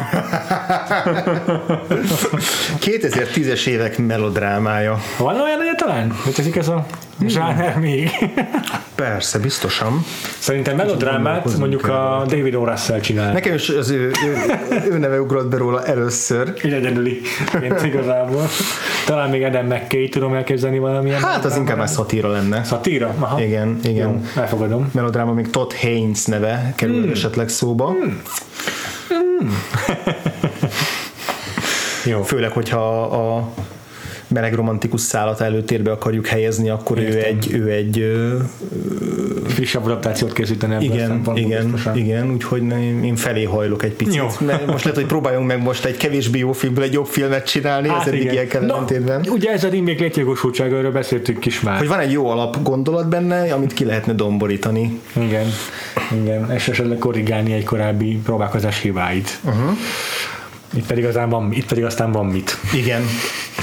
Jó, maradhatunk Todd Haynes-nél? Én marad, maradjunk ott Haynesnél, mint rendezőnél, igen. Jó, jó. Főszerepre kit választunk? Ki lenne az új Sir John Hurt? Ez, ez az, hát Gary Oldman szerintem. Nem lenne rossz egyébként, igen. Igen, igen, igen. Korban végül is belefér, most az teljesen mindegy, hogy ez a szereplő hány éves igazság szerint. Uh-huh. És akkor az igazi főszereplő, tehát a Billy Haynes, az az érdekes kérdés, hogy ő neki kit castingolnánk be, hiszen mégiscsak ő neki kell elvenni a vállal a filmet. Igen. Tehát ilyen 20-as, 30-as fickó lehet legfeljebb, és inkább 20-as felé hajlani. Inkább 20-as, igen, igen, 20 éves generációba kell. Na, amerikai lenne a legtökéletesebb, de mondjuk így elsőre nekem Nicholas Holt ugrott be egyébként. Aha, de valahogy ehhez itt tényleg, ha maradunk ennél a amerikai-török párhuzamnál, akkor tényleg egy ilyen echte amerikai Hát az arc az azért jobban, Igen. jobban passzolna hozzá. És akkor megint legyen egy olyan színész egyébként, aki esetleg nem, nem annyira mm, uh-huh. mm, de inkább egy törékeny alkat, nem, nem pedig az a főszereplő figura, vagy mire gondolsz? Igen, mondjuk ennél a filmnél is, tehát kell, hogy legyen egy íve, hogy amikor megérkezik, akkor még egy ereje teljében lévő fiatalember, és aztán így, ahogy fokozatosan bedarálja a rendszer, Jó. hogy most akik ugye ilyen fiatal színészek eszem jutottak, mint a Timothée Chalamet vagy Lucas Hedges, ők pont azok, akik már önma, eleve, el- eleve úgy néznek ki, mint hogy a film végén kinéznének, tehát ők azért valószínűleg nem annyira, nem annyira ideálisak erre a szerepre. Ja, Rami Malek. De még nem amerikai, a. Igen, Hát jó. igen, ő lehetne a török barát, a, vagy a, igen, a, az e- etnikai barát, aki, Ó. akit jó, aki jó színben tűnik Elég, fel. hogy kicsit És, sötét a bőre, mert mindegy, azon belül amúgy igen, Hollywoodot ez nem szokta érdekelni, de hát hát ott Haynes-t érdekelni. Jó, hát gondolkodjunk még egy Gondolkodjunk ö, Adam Driver, bele megnézném ezt a filmet. picit. Nem tudom elképzelni őt egy ilyen megtört rabként igazából. Hmm. Nehezebb. Hát a, ugye a, a némaságban azért ott eléggé a Martin Scorsese némaságában ott mm. őt eléggé megviselték a... Jó, de ez a szerep akkor már inkább jobban állna a másik főszereplőnek. Andrew Garfield? Csak ő se amerikai. Mm, igen. Miért nem jut eszünkbe egy, egyetlen nyomorult ekte amerikai színész? Chris Evans. Chris Evans, nehogy már. Hát, Dehogy nem. Nem. nem. Miért nem? Túl uh, más alkatőt nem lehet megtörni. nem tudom elhinni. Nem nézted végig a Snowpiercer-t? Abban pont John hurt volt érdekes módon. Igen. Itt is lenne. Értem, hogy jutott eszedbe ide végül is. Yeah. Hát nem tudom, őt annyira nem tudom. Jó, oké. Okay. J. Gyllenhaal viszont őt abszolút el tudom képzelni, mm-hmm. csak ő már idős. Igen, hát igen, egy fokkal idősebb. Ki a 20 éves J. Gyllenhaal? Ma Hollywoodban. Hát, nem biztos, hogy megtaláltuk már.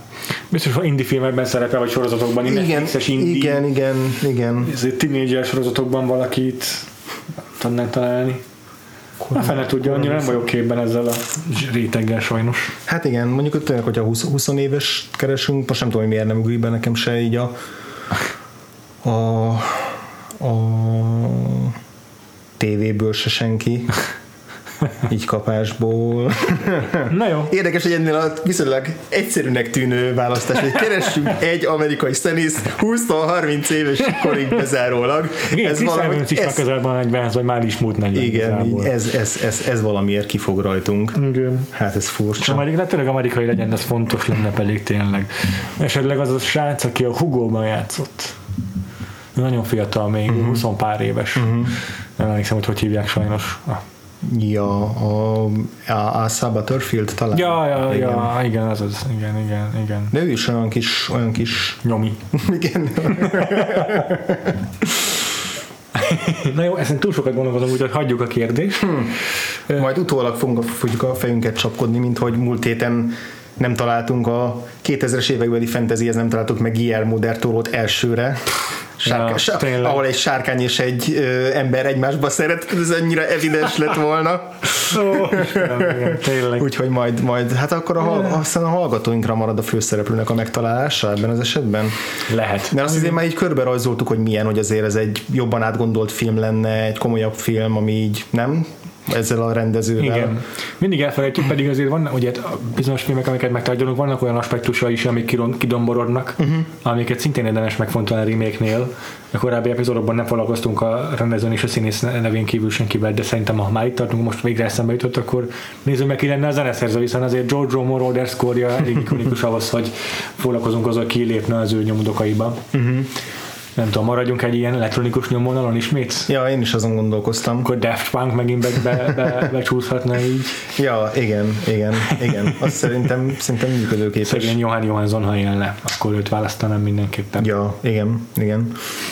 Ja, színész most csak azon gondolkoztam, hogy ha a 2000-es években kéne színész keresni, akkor a Christian Bale egyértelmű lenne erre a szerepre, mert akkor szerintem Persze, már hát a red, messziről, kiszag, messziről kiszagolná azt, hogy átalakulhat csontsovány rabbá, és már rögtön dörömbölne az ajtón. De... És milyen tökéletes párja lenne a Jimmy szerepében a Steve Zahn, és mm. akkor megint összeeresztenénk őket a egy ilyen börtönös orientalista melodrámában, mint a Werner Herzog filmjében, ja. Rescue Dawn-ban. Ja, igen.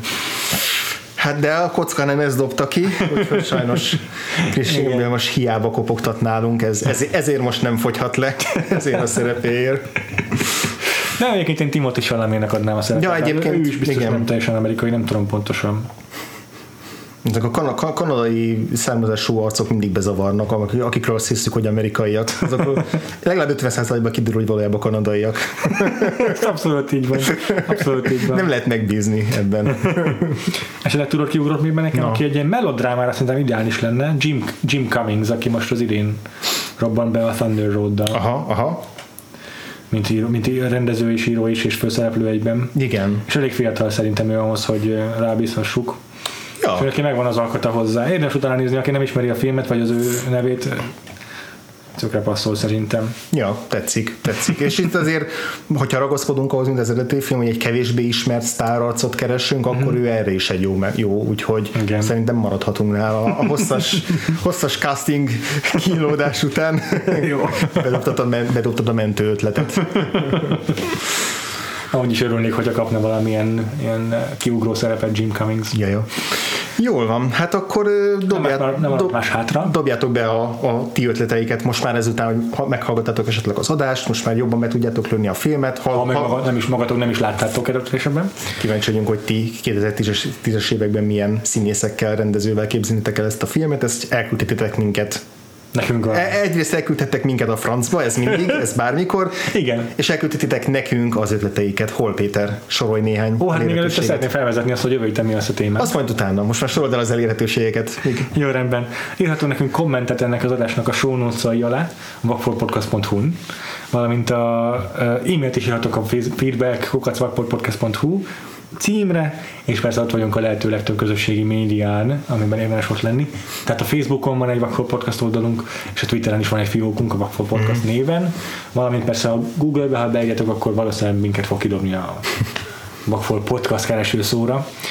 Ezen kívül téged András hol találnak meg hallgatóink? A Twitteren mindig, Gains aláhúzás alatt, téged Péter. Engem is a Twitteren lehet leginkább elérni. Frivo név alatt, amit kettővel írok le, és hát szeretnénk a, a, az értékeléséteket is beolvasni az adásban, ha írtok rólunk a Apple Podcasts oldalán, vagyis az iTunes-on, hogyha uh-huh. azt használjátok adott esetben. Ö, Mindent elmondtunk, András? Szerintem igen. Már Szerintem csak azt nem mondtuk el, hogy jövő héten mivel fogunk foglalkozni. Igen. Ami azért is érdekes, mert hát ha valakinek remake ötlete van egy old dead jazz feldolgozásra, mert belengedtem, hogy Roy Scheiderrel lesz nem sokára dolgunk, ő szerepel és ő testesíti meg a Bob Fosse által önéletrajzi ihletésűleg megírt főszereplőt ebben a jazzes drámában.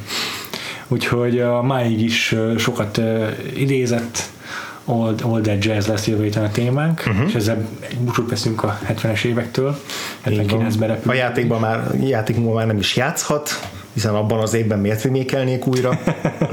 Igen. És uh, akkor várjuk a javaslataitokat, kit castingolnátok be, mondjuk Roy Scheider szerepére egy mai remake teszem fel. Milyen rendezőre bíznátok ezt az egyébként nagyon személyes filmet Igen. ki tudnátok elképzelni, aki hasonlóan Ki lenne a szerzőtök, aki nem Justin Hurwitz? hát igen, lehet, hogy a 90-es években kell majd találni, nekünk legalábbis, de ti még szabadon garázdálkodhatok bármelyik évtizedben, úgyhogy tegyétek is meg. Igen. Addig Akkor is sziasztok. Sziasztok. sziasztok.